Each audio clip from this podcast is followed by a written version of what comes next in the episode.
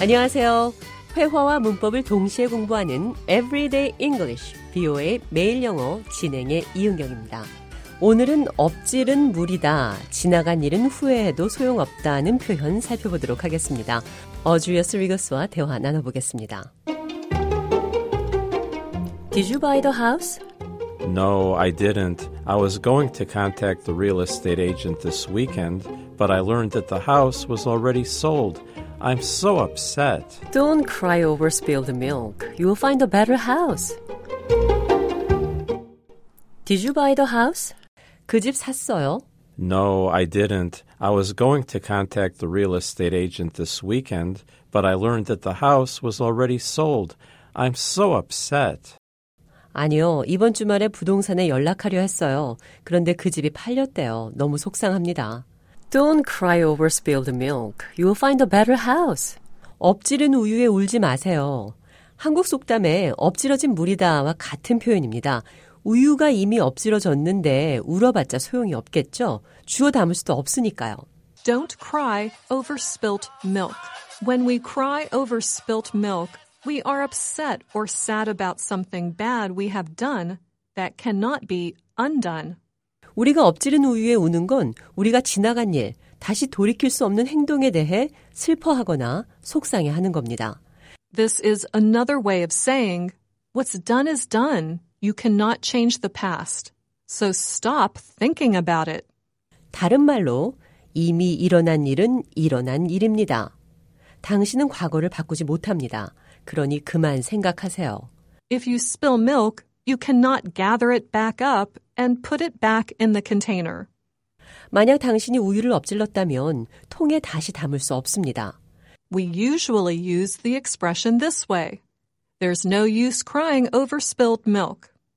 우리는 이 표현을 이렇게 주로 사용합니다. There's no use crying over spilled milk. 엎질은 우유에 울어도 소용없다. Spilled or spilt are both okay. Spilled 또는 spilt 두 개 모두 사용하셔도 괜찮습니다. Some say this expression was first used in the mid-1600s in England. 어떤 사람들은 이 표현이 1600년대 중반 영국에서 쓰인 것으로 보고 있습니다. Back then, the expression was no weeping for shed milk. 그 당시에는 no weeping for shed milk라고 사용이 됐습니다. 같은 뜻이죠. Don't cry over spilled milk. If old quotes and food expressions are still not working for you, there are other ways to state this idea. 만약 옛 인용문이나 음식 관련 표현이 대화에서 사용하기에 잘 맞지 않는다고 생각하면 다른 방법으로 지난 일은 후회해도 소용없다는 표현을 할 수 있습니다. Dwell. Don't dwell on the past. You cannot change it. So why worry about it? You must move on and look toward the future. Dwell. 살다라는 단어를 사용해서 대화 나눠보겠습니다. I wish I had invested in cryptocurrency. Same here, but don't dwell on the past. I wish I had invested in cryptocurrency. 내가 암호화폐에 투자했었으면 좋았을 텐데. Same here, but don't dwell on the past. 마찬가지입니다. 그러나 과거에 연연하지 마세요. 과거에 머무르지 마세요. 과거를 바꿀 수 없는데 왜 걱정하세요? 당신은 미래를 기대하며 털고 앞으로 나아가야 합니다. Don't dwell on the past. 과거에 연연하지 마세요. Don't dwell on the past는 정중한 표현이라고 할 수 있습니다. 친한 친구 사이라면 이렇게도 말할 수 있습니다. Get over it. Get over it. 극복해내요.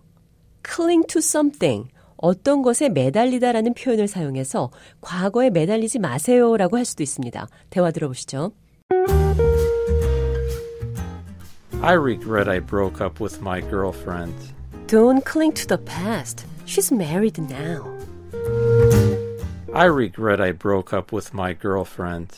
여자친구와 헤어진 거 후회해요. Don't cling to the past. She's married now. 과거에 매달리지 마세요. 과거에 집착하지 마세요. 그녀는 지금 결혼했어요.